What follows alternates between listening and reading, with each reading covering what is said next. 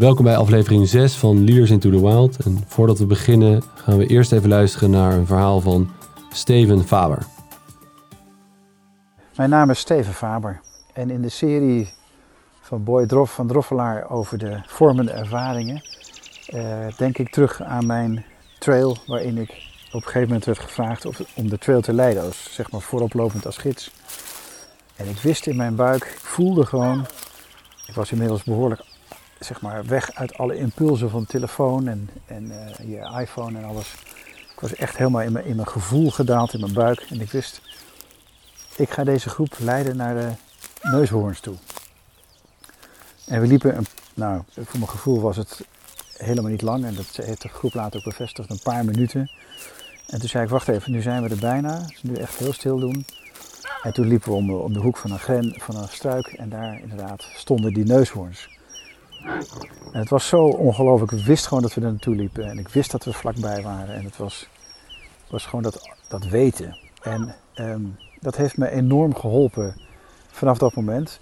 Want ik heb vanaf dat moment altijd, zowel privé als zakelijk, uh, eigenlijk ben ik steeds naar binnen gegaan, naar mijn buik. Ik heb me afgevraagd hoe voelt het in mijn buik. En als het daar goed voelt, dan doe ik het. Uh, het antwoord ligt daar op alles wat er voorbij komt.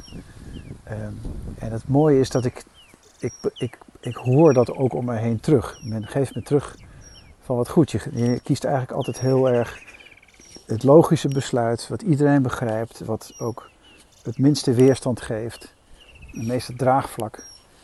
Um, en voor mijn eigen gevoel is het zo dat ik beduidend minder ben gaan doen.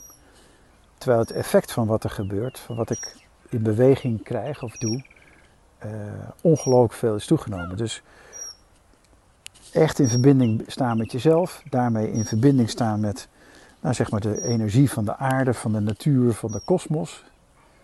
En op basis daarvan gewoon voelen, als het goed is, dan doe ik het. Als het niet goed voelt of als het onduidelijk is wat ik voel, dan doe ik het niet. Twijfel is nee en de rest is ja. En nou, ik moet zeggen, dat heeft mijn leven ongelooflijk verrijkt. Uh, en ik kan het iedereen alleen maar gunnen dat hij, daar ook tegen, dat, hij dat ook tegenkomt en op deze manier kan gaan werken. Want uh, privé of zakelijk, dat maakt ook zo helemaal niks uit. Het is altijd ongelooflijk fijn om, om het bij je te dragen.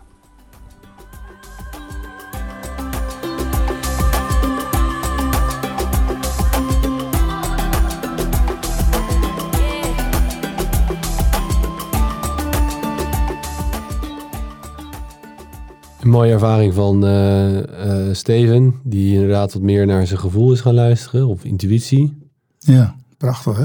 Ja. Heel goed verhaal ook, uh, Niek. Het is een, het luisteren naar je lichaam. En kennelijk is, zit, zit, zit het brein en lichaam zo in elkaar. Ik heb misschien al eens eerder verteld dat het brein voorspelt, is een voorspellingsmachine. Voorspelt wat er gebeuren gaat.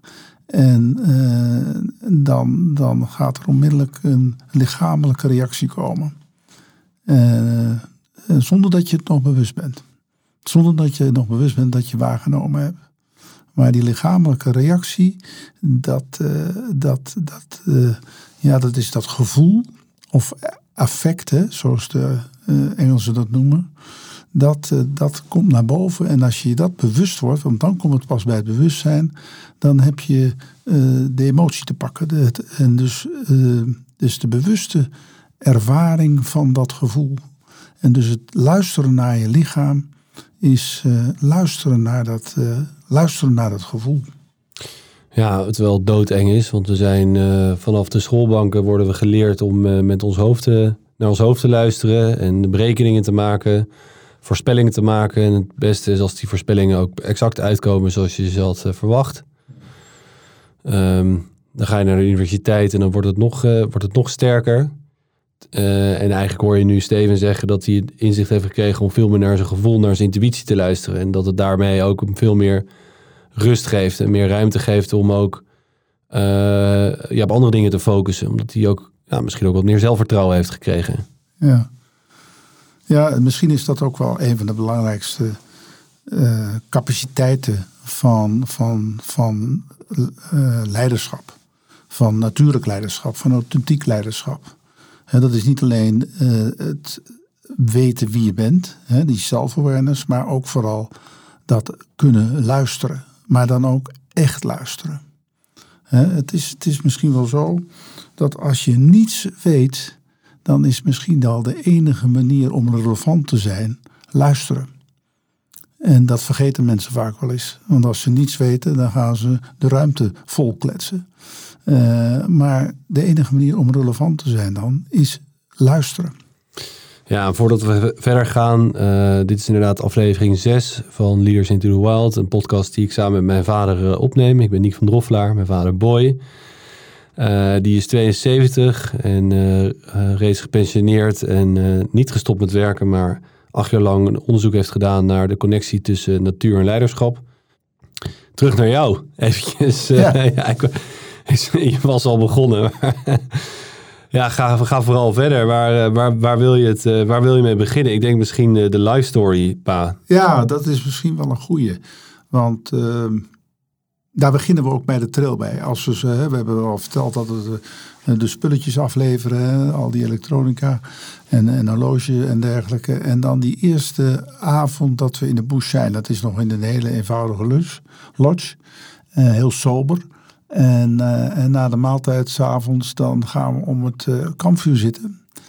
En wordt iedereen uitgenodigd om zijn levensverhaal te vertellen. Uh, als facilitator begin ik dan meestal ook een klein beetje om het voorbeeld te geven. Hè, en, en, dat ik uh, niet praat over mijn LinkedIn profiel.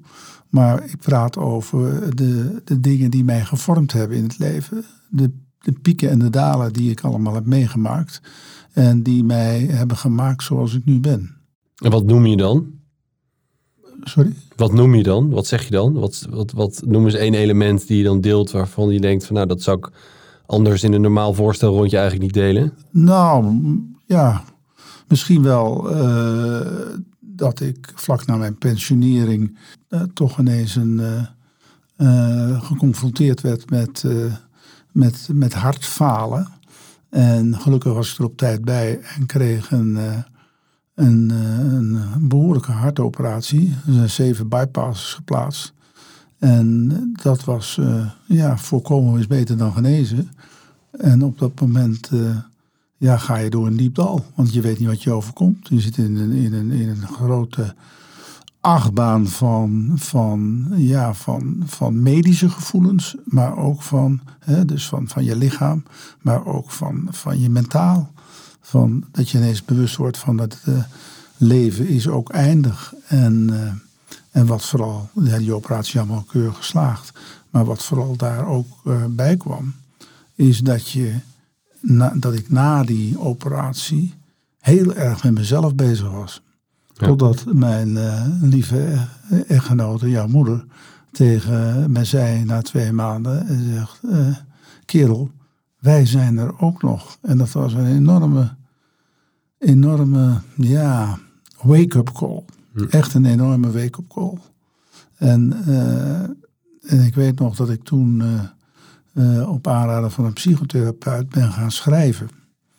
ben gaan schrijven, wat, wat is er nu allemaal wat is me nu allemaal overkomen eigenlijk? Want toen ik in het ziekenhuis lag, had ik mijn laptop bij me en ik wist precies hoe zo'n operatie in elkaar uh, zat. Maar zij zei, schrijf nou eens op wat je voelde. Wat, wat, wat, waar, waar ging je doorheen? Wat waar je, uh, wat je brief, verdriet, was je boos en dergelijke. Nou, dat heb ik allemaal opgeschreven en eigenlijk van me afgeschreven. Dus heel, werkt heel goed dat schrijven.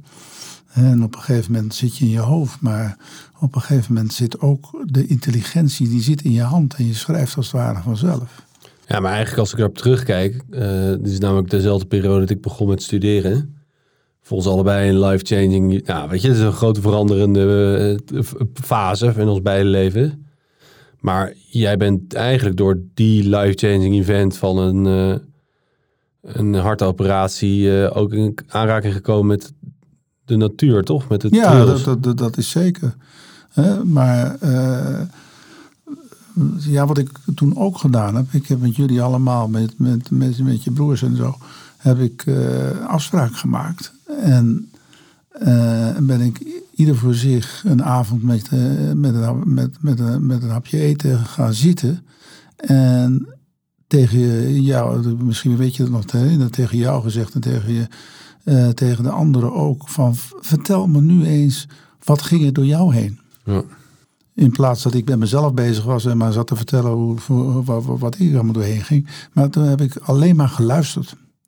En die avond uh, niet over mezelf gepraat, maar echt geluisterd naar jullie. En dat was een, een, een, geweldige openbaring voor mij. Wat, de, welke gevoelens jullie hadden doorgemaakt. En tegelijkertijd was het voor mij ongelooflijk verrijkend om te zien welk effect een luisteren met volledige aandacht uh, heeft voor de verbinding met jullie. Dat was voor mij een, ja, dat is een van, het is een, tegelijk een dal en een piek geweest. Dus dit soort dingen vertellen we tijdens uh, de, de live stories. Ja, en, dus inderdaad terug naar, naar de, de eerste avond dat je zegt, ik deel mijn levensverhaal. Bij deze heb je dus ook een deel daarvan gedeeld, maar dat zou je nooit in een normaal voorstelrondje zo delen. Nee. Want het wordt op een manier gefaciliteerd waardoor je echt eventjes een laagje dieper gaat. Nou, Ja. Bij deze is dat bij jou, komt dit naar boven. Ehm, en, wat, wat, en, en dan deel je dat met elkaar en, eh, en dan? En dan? Nou, dat, dat, de, het, eh, ja, wat ik erover zeggen? Het, het is vooral dat die talking stick, die, eh, die, die noemde jij al even, die heeft daar een hele belangrijke rol. De, de, de principes van de talking stick hebben we dan al uitgelegd in de foundation dag. Maar we passen hem daartoe. En die principe, en het principe is dat die, die, die, die stick, hè, dat is een stuk hout, eh, die door de Indianen ook gebruikt werd, om echt naar elkaar te luisteren. En degene die, die dat stuk hout, die, die, die talking stick in zijn handen heeft, eh, die mag alles delen wat, hem, wat, wat, hem, wat bij hem naar boven komt. En de anderen zijn stil. Ze luisteren alleen maar, maar echt luisteren. Zijn niet met hun eigen verhaal alvast bezig in een kopie, maar ze luisteren echt. Dat, dat, is een, ja, soort, soort principe wat we, wat, we, eh, ja, wat we neerleggen en iedereen houdt zich daar ook aan. Ja, want het ritueel van de talking stick is inderdaad vanuit de indianencultuur. eh dat als een, eh, iemand van een stam of wat dan ook een, een, een probleem had, dat hij dan in de groep kon, neer kon leggen. Maar dat je eigenlijk alleen als je de stok vasthield, mocht delen of eh, je, je, je, je, verhaal mocht vertellen. Zodat de ander dus inderdaad gewoon zonder oordeel moet luisteren. Want je bent best wel snel geneigd, ook als iemand een mooi bijzonder verhaal vertelt. En zoals jij dat net ook deed in, eh, in, jouw, eh, in, jouw, in jouw verhaal, ben je geneigd om erop in te gaan. Of goh jeetje, dat heb ik ook eens meegemaakt. Of ik kan me dat, kan me dat wel, ik voel met je mee, met alle beste bedoelingen. Maar eh, daarmee blijf je eh, toch een beetje aan de oppervlakte. En als je echt de volledige eh, tijd hebt om inderdaad, als je de stok vasthoudt, om ook stil te mogen zijn, ehm, dan kom je veel dichter ook bij je ge- gevoel en je echte ervaring. Ja, ja ik, ik zeg ook altijd, als iemand naast iemand zit en die legt de hand op de schouder. En omdat iemand stil wordt, hè, terwijl die zit te vertellen. Maar dat, tijdens dat stil zijn is degene aan het zoeken voor de juiste woorden van wat diep in hem leeft. Nou, als je daar goed bedoeld naast zit en je zegt van joh, jij bedoelt kennelijk dat en dat, hè, want dan wil je hem helpen als het ware. Nou, dat helpen is catastrofaal. Want je, je blokkeert daarmee de ander om zijn eigen proces te laten, eh, te laten doorvoelen. Hè, van dat hij zelf onder woorden brengt wat het is. Misschien wel voor het eerst van zijn leven. Ik heb tijdens de talking stick ceremonie, tijdens de levensverhalen mensen eh, voor het eerst horen vertellen dat ze enorm teleurgesteld waren in hun vader. Omdat hij nooit een keer zei van kerel, ik ben trots op je. En dan, dan zeggen ze dat met tranen in hun ogen. En eh, daar moet je niet in gestoord worden. Daar moet alleen maar geluisterd worden.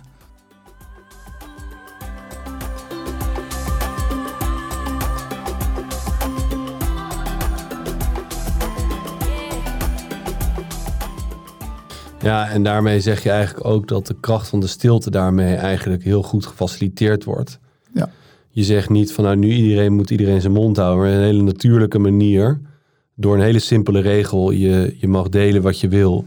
En als je de stok vasthoudt, heb je het recht om te spreken en om te zwijgen. Ehm, dat je daarmee ook eh, eh, ja, de mogelijkheid biedt om echt een lange stilte te hebben. Eén, om stil te staan bij je eigen vraag en daarop te, over na te denken. Maar anderzijds ook even goed die, dat verhaal van een ander binnen te laten komen. Ja. Ehm, in mijn werk, eh, als ik op, op pad ben met een, met een team of in een talentenprogramma, gebruiken we ook vaak de talking stick. Om juist ook jonge mensen, maar eigenlijk iedereen te leren om goed en met volledige aandacht te luisteren. Dat vergeten we, dat zal zelfs jij er straks wel verder op ingaan. Maar wat het voordeel daaraan is, dat merk je direct daarna. Je zit dan soms met z'n zessen in een kring. Je kent elkaar nog maar een beetje van, uh, van de dag daarvoor. Of uh, dat je al eventjes een tijdje met elkaar bezig bent geweest. Maar na zo'n council over live stories weet je van iedereen, weet je nog precies het verhaal. Ja. En dat komen we terug ook weer op het episodisch geheugen. Het heeft een emotionele lading, dus daardoor uh, verbindt dat dieper in je brein. Maar dat vind ik het, dat vind ik het aller. Dat, dat merk je. Je weet van iedereen die weer tegenkomt, weet je precies weer het verhaal. Ja. En het gesprek wat je daarna hebt met iemand, komt ook uh, veel uh, geïnteresseerder en oprechter over. En niet zozeer van, oh jeetje wat leuk, weet dat je daar gestudeerd hebt en uh, zat je bij die vereniging en ik ken nog die en die uit. Die, weet je dat? Nee, maar meer van, heel wat een verhaal. En wat knap dat je je zoons hebt opgezocht en hebt gevraagd hoe zij het hebben ervaren. Dat je eigenlijk op een andere manier daarnaar hebt gekeken. En ja, vertel dus wat meer over. Wat heeft het jou gebracht en hoe ging dat gesprek? Dat is een, echt een compleet andere vraag. Klopt. Dit is, uh, dit is ook een ontzettend belangrijk onderdeel van de hele trail. We zeggen ook wel eens uh, de, die verbinding met de natuur. Het, het, het, het alleen zijn bij dat kampvuurtje. Maar vooral ook die, dat, dat aspect van peer learning, hè, van elkaar leren, door naar elkaar te luisteren. Dat, uh, dat, dat, daar neem je ongelooflijk veel van mee. En uh, ja, dan komen we misschien op die, uh, die vier niveaus van luisteren die er zijn. -hmm. Hè, de, we kennen allemaal het eerste niveau. En dat, dat zou ik willen karakteriseren door, ja, dat is dat je in de bubbel zit. Je luistert eigenlijk alleen maar naar dingen die je ook wilt horen. Dus dus uh, je staat bij elkaar small talk te houden.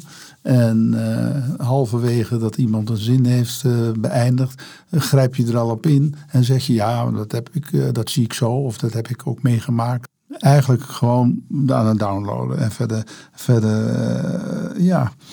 En dat is small talk. Dat is het eerste niveau van luisteren. Nou, dat kennen we allemaal. En het tweede niveau, dat gaat een laagje dieper. Dat, uh, dat is dat je zegt van, uh, hè, dus in die koker, dan zeg je van nou, ik, ik, de, de, de zonwering die haal ik iets omhoog. Ik kijk even, ik kijk naar buiten. Hè, en er komt van buiten iets naar binnen toe. Hè, een interessante opmerking. En dan denk ik, verrek. Zo ja, dat is, dat is iets nieuws. Dat is iets moois. Uh, dat gebruiken we allemaal wel in het debat. Dan, wil, dan wil we niet zeggen dat je het er allemaal mee eens bent. Of dat je het ook kunt, echt wil begrijpen. Maar je zegt van nee, dat is, uh, dat is een uh, bijzonder aspect. En, maar de, de neiging hebben we allemaal om dat snel weer... het past niet in ons denkraam. Het past niet in ons onze frameworks die we hebben, om dat te vergeten. En dan weet jij wel hoe dat in de psychologie heet. Framing. Nee, ik bedoel van Vestinger, meneer Vestinger. Oh, dat was, ja. Dat is reductie van cognitieve dissonantie. Ja, kom op, zeg. Tien jaar geleden dat laatste tentamen. Vestinger, die, die, die, die, die, ken ik nog wel. Ja, die ken ik wel. Oh, okay. Dat dat je dus bepaalde dingen uh, wel ziet, maar ja, ze, gewoon, uh, ze passen niet in je voorspelling van je brein. Want het ja. brein maakt alleen maar voorspellingen. En als er, als er dus een voorspellingsfout op afkomt, dan wil hij die eigenlijk negeren. Ja. Darwin, als je op reis was, die was natuurlijk heel nieuwsgierig. Die als hij een afwijking zag, hij bestudeerde de diersoorten en dergelijke, als hij ineens een, een afwijking zag, pakte hij een boekje en ging het opschrijven. En maakte er gelijk een notitie van, want hij kende dat verschijnsel bij hemzelf. Dus hij schreef dat iedere keer op. Dus je kijkt wat naar buiten, de debat. De Tweede Kamer komt nooit verder dan een debat. Luister alleen maar naar zichzelf en als het ander is, gaan ze daarop in. Nou, de laag daaronder, dus het derde niveau van luisteren, dat zou ik dialoog willen noemen. Dat is dat je empathisch luistert. He, de, de, de, empathisch luisteren, dat, dan, dan ga je dus in de schoenen staan van degene die het stelt. Je denkt van, nou, als ik nou degene was die tegenover me stond, hoe zou ik dat ervaren? Ja, je stapt dus eigenlijk wat meer uit je eigen frame of mind. Je bent, ja, precies. Ja, je luistert vanuit nieuwsgierigheid. Vanuit nieuwsgierigheid. En je voelt in hoe het zou kunnen zijn als je in die situatie zou verkeren. Ja. En je bekijkt dus de wereld door de bril van de ander. Ja. Hè, dat is een, uh, wie dat geweldig heeft toegepast, dat is Adam Kahane. En Adam Kahane is een, een Harvard-professor op gebied van uh, het oplossen van conflicten. En die is destijds, uh, toen de uh, apartheid was beëindigd, is die door Zuid-Afrika gevraagd om te helpen. En toen is er een conferentie geweest in Montfleur. was een, een conferentieoord ergens buiten Johannesburg, bij de Kaapstad, weet ik precies. En hij uh, vloog daar naartoe, maar hij was absoluut niet op de hoogte van wat er in Afrika, Zuid-Afrika zich had afgespeeld. Hij kwam daar dus helemaal onbevangen. En die mensen zaten daar over elkaar. ANC en de blanke uh, vertegenwoordigers van de blanke gemeenschap. En die elkaar het licht in de ogen niet gegund hadden. En hij, in die conferentie heeft hij alleen maar gezegd: Vertel me jullie verhaal. Ik luister. Want ik ben blanco. Ik ben helemaal blanco. Ik weet er echt niets van. Dus het enige om relevant te zijn, wat ik net zei, is luisteren. Doordat die mensen zo in extenso, zowel van de ene kant als van de andere kant, gingen uitleggen waar, wat hun drijfveren waren, waar ze vandaan kwamen, wat hun geschiedenis was en wat, wat, wat ze hadden in meegemaakt, maar vooral vanuit die wortels geredeneerd.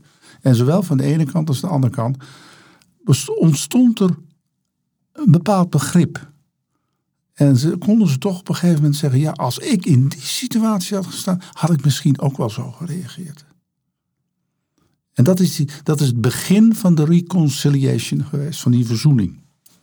Dus die Adam Kahane die is daar, uh, ja, die is daar heel, heel, heel, heel belangrijk in geweest, heel instrumenteel. En uh, die heeft ook een mooi boekje geschreven, dat heet Power and Love. Kan ik aanraden. Power and Love van Adam Kahane. Dan beschrijft hij ook dit proces. Hij is later ook, ja, dat was geloof ik, dit was in 91, in 98 is hij betrokken bij een, een verzoening proces in Guatemala. Daar is hij ook bij geweest.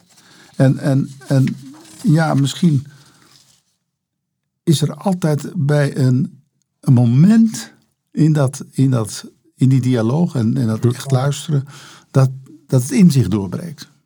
En, en Leonard Cohen, die heeft daar een prachtig liedje over geschreven, of een, of een, een strofe uit zijn liedje. En dat is, there's a crack, a crack in everything, that's how the light gets in. En misschien moeten we hier even naar luisteren.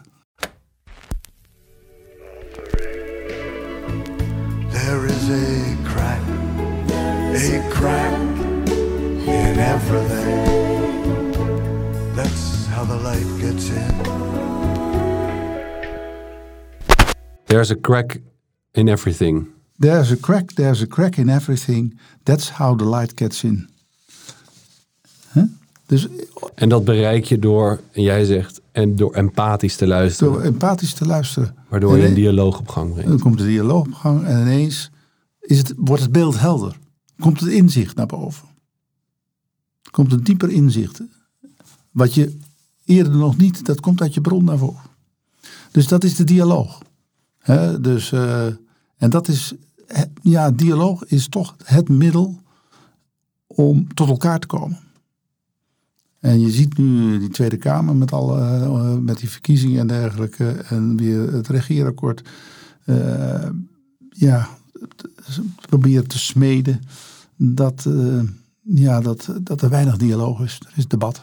Ja, en het dialoog is ook nodig om vertrouwen te krijgen. Ja. Ja, en dan, dan is er nog st- de vierde laag. Hè?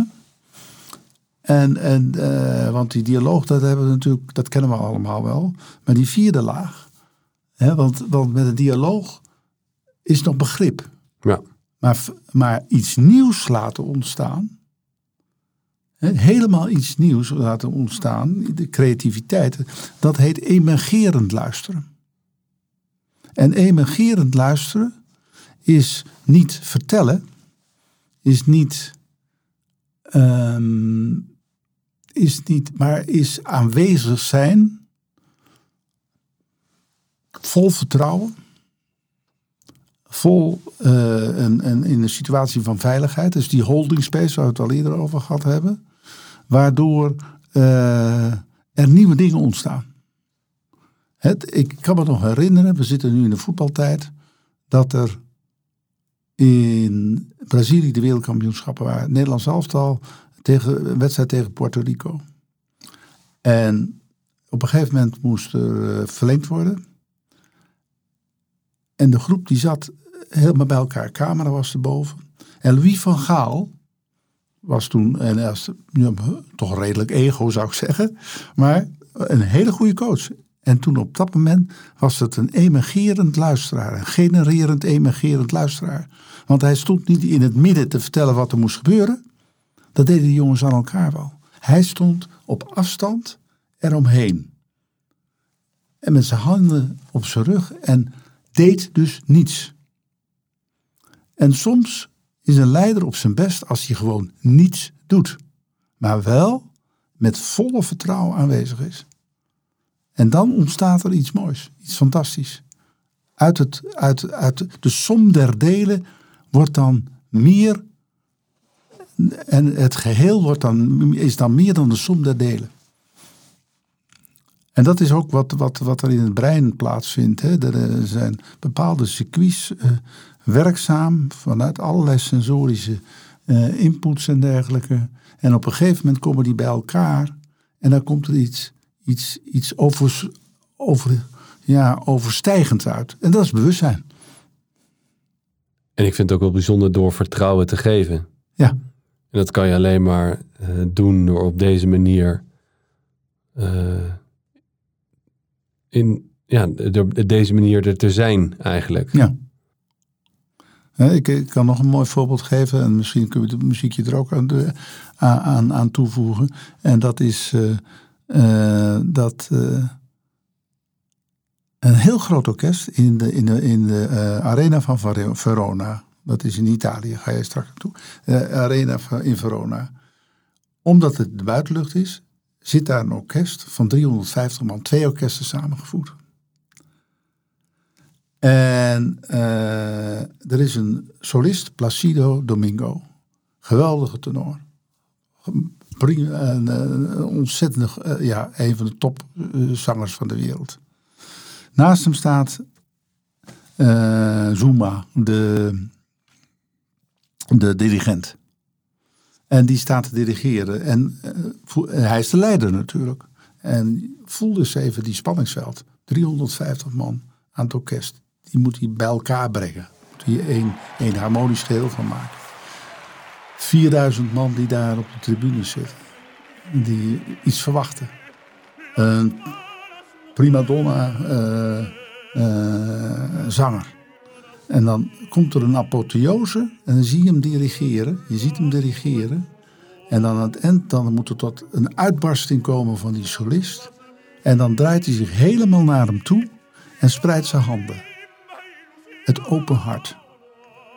De dialoog. Wij zijn er voor elkaar. Maar hij zet gewoon zijn hart open. En als dan die laatste uithalen komen, dan doet hij zijn handen opzij. Doet niks. Maar laat het gebeuren. En En, en, het, en het komt tot een, tot een enorme uitbarsting van, van creativiteit. Eh, en door niets te doen, enorme uitbarsting van creativiteit en schoonheid.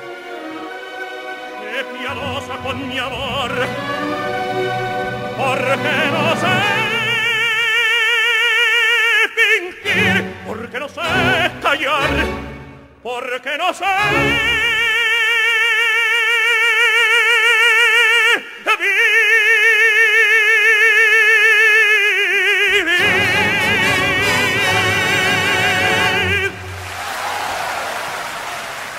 Weet je wat bijzonder? Dus echt dat holding space als leider inderdaad gewoon in volledig vertrouwen hem ja, zijn, zijn talenten te zien eh, eh, tentoon, ja, tentoongesteld zien worden. Ja. En, en, en Metin, uh, Metin Zuma, Zubin, Zubin Meta, dat was de naam. Ik was het even kwijt. Zubin Meta, dat was de dirigent. Die, die stond er met zijn handen zo Ja. gewoon rustig naast. Terwijl hij natuurlijk moet bewegen, heel transactioneel, met, met, hij doet niks. Ja, dat is vertrouwen. Ja, dat is vertrouwen. Ja, dus eigenlijk zeg je door, dat, door die vierde ehm, niveau van luisteren, het emergerend luisteren, toch? Ja, Zeg je dus dat je daarmee ook echt vertrouwen creëert. ja. je creëert vertrouwen en je, en je creëert dat de, degene eh, naar wie je luistert, of eh, zeg maar het team, dat die elkaar als het ware vanuit het hart weten te vinden. En elkaar stimuleren tot grote hoogte. En dat, dat grote hoogte kan dan, dat zijn enorme ideeën van, van innovatie en creativiteit en, en, en, en, en ja, verbeeldingskracht en, en, en eh, dingen die daar, prachtige dingen die daaruit voort kunnen komen. Ja, want tijdens de trail eh, eh, ja, wordt het gefaciliteerd door middels van een talking stick. Eh, zoals we net eigenlijk al benoemden. Er zijn ook meerdere councils die je tijdens een trail doet. Inbreng van een bepaald thema. Dat kan over liefde zijn, dat kan over je leven zijn, dat kan over nou, wat er die dag naar boven komt voor, door de facilitator ingebracht. Ehm, toch even de vraag, en we zullen de volgende podcast of iets, volgende aflevering iets dieper op ingaan van wat brengt het nou een organisatie? Ehm, ja, hoe kan je nou zorgen dat je als leider, eh, ook als je terugkomt van zo'n trail of überhaupt, ervoor te zorgen dat je toch een, een situatie creëert of een omgeving creëert waar er in ieder geval op zijn minst op niveau 3, maar het liefst op niveau 4 met elkaar eh, aan, naar elkaar geluisterd wordt. Ja. Ja, no guts, no glory. Hè? Eh, gewoon doen. Maar tegelijkertijd eh, coalitievorming. Eh, zoek, je, zoek je medestanders op. Die, zoek mensen op. En verbind je met mensen die het begrijpen wat je mee bezig bent. En, en, en trek samen op als het ware. Want in je eentje tegenover een hele organisatie, dan kun je het schudden, dat, dat transformeer je niet. Maar als je toch een aantal mensen hebt die dus als een soort, als een soort kern eh, dit, dit, deze houding, dit, dit, en met daaraan eh, gekoppeld het gedrag eh, manifesteren, dan zien, daar komt een resultaat uit. Anderen zien dat en zeggen, verrek, zo kan het dus ook. Hé, hey, laat ik me daar eens meer van weten. Laat ik me daar misschien bij aansluiten. En dan kan het als een olievlekje als het ware eh, groeien. Ja, en daar, daarmee moet ik ook zeggen dat als ik op trail ben geweest met een team, dat ze best wel vaak ook wel gewoon zeggen van joh, we merken dat we gewoon zo ongelooflijk weinig tijd voor elkaar nemen om eventjes stil te staan bij, ja, weet je, hoe, hoe, hoe gaat het eigenlijk met je? Dus een, een check-in. Eh, ik geloof dat je het al eerder hebt benoemd, maar dat je voorafgaand aan een meeting een kwartier of twintig minuten even stilstaat bij, ja, hoe zit je erbij vandaag? Eh, deel eventjes wat je, eh, waar je, wat er in je bovenste laadje zit, of waar je, waar, je, waar je mee zit, of wat je, een hoogtepunt of een dieptepunt, maakt niet uit. Maar eh, het hoeft niet lang te zijn, maar door even te landen en, en bij elkaar eventjes weer die rust te vinden om wat, op een beter niveau naar elkaar, op een dieper niveau, zoals jij het benoemt, naar elkaar te luisteren. Dat kan al heel veel brengen. Hè? Of ja, wat ik ook laatst met een team op pad ben geweest, die zei ook van ja, weet je, we gaan gewoon minimaal één keer per, per maand bij elkaar zitten zonder agenda. En dan blokken we gewoon een hele middag. Het liefst op een plekje waar we eventjes niet gestoord kunnen worden. Geen agenda. Om even, en wat er dan naar boven komt, dat zien we wel. Maar dan even dat moment met elkaar te hebben om alles te bespreken waar we normaal geen tijd voor hebben. En uh, ik, zij zijn nu al een aantal maanden verder, dus ik kan ook met zekerheid stellen dat het een ongelooflijk veel gebracht heeft. Want de ene keer gaat het gewoon, gaan ze gewoon, hebben, nemen ze gewoon tijd voor een ander die gewoon een hele zware periode thuis heeft. Daar wordt even naar geluisterd. Het wordt, die kan echt even zijn verhaal delen. Wat het echt met hem doet waar hij mee zit en wat voor zorgen die heeft. En een ander moment kan het over een, een strategische uitdaging of een dilemma gaan van de CFO. Wat hij normaal nooit met het team zou delen, want die denkt van ja, weet je, dat is allemaal veel te technisch. Maar dan echt even de tijd heeft om dat even goed uit te leggen, neer te zetten. En dan ook weer ja, alle perspectieven van zijn team te gebruiken. En daarmee ook de kracht van het verschil, zoals wij dat mooi zeggen, in kunnen zetten. Om, om ook weer zijn, uh, in zijn dilemma's hem weer verder te helpen. Of om op te, op te lossen. Uh, dus, Ja, het, dus, het is, ja, Ja. dus het is niet alleen, ja, sorry hoor, dus het is niet alleen eh, het in gedrag doen en met een intentie ook eh, zelf voor jezelf een actie zetten. En we hebben heel veel voorbeelden gehoord van mensen die zeggen van ja, weet je, ik, ga, ik zit, sta op een andere manier in de wedstrijd. Maar ook de, de, de spelregels van die wedstrijd aan te passen. En dat is ook no guts, no glory. Gewoon zeggen, dit doen we gewoon en die houden we ons vast. Want we, we, we weten dat het ons gewoon zoveel brengt, of kan brengen. Ja, ja. Dus, dus een organisatie brengen op het niveau van luister 3 en 4. Terwijl we weten dat we nou, 80% van de gevallen op luister 1 en 2 blijven hangen. En, en, en dat, dat is het mooie, dat, dat zo'n eh, verblijf in de natuur toch de deur kan openen naar luisteren 3 en 4. Dat die capaciteit erin komt. Ja, en, eh, en ook bij, maar dat is het laatste voorbeeld dat ik wil geven voordat we afronden, is dat ook bij persoonlijke talentontwikkeling is luisteren naar elkaar van cruciaal belang om een basis te creëren van vertrouwen en veiligheid, om ook echt te kunnen leren van elkaar. Dus doordat je echt stilstaat bij een ander, oprecht geïnteresseerd bent, precies weet ehm, waar die vandaan komt, wat zijn drijfveren zijn, weet je ook, ja, zit je heb je, een versterke, heb je een sterke relatie of dan een sterke vertrouwensband, waardoor je elkaar ook veel makkelijker tips of adviezen kan geven. Noem het ook wel ja, je kunt, we kunnen het ook wel eens feedback noemen, maar het gaat om tips en adviezen. Goh jeetje, ik weet, hè, we kennen elkaar, maar als je dit nou eens de volgende keer zo zou aanpakken, wat zou het je dan opleveren? Of met, middels een goede vraag iemand zelf het inzicht te geven.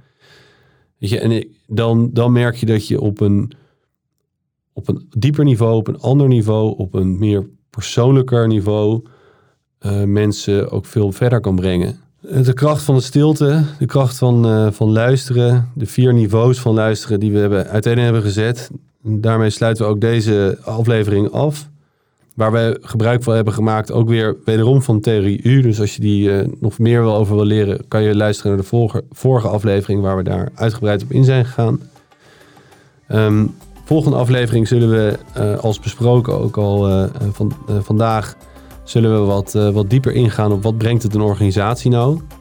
En wat zijn elementen die, je van, eh, die, die bij een trail horen, die, die je zo kan toepassen in de organisatie? Nou, we hebben al wat, eh, wat, wat voor, voorproefjes gegeven. Ehm, en dan, dan komen we daar volgende week weer op terug. Over twee weken, sorry. Het is over twee weken. Komen we over twee weken weer op Ja. terug. Dankjewel.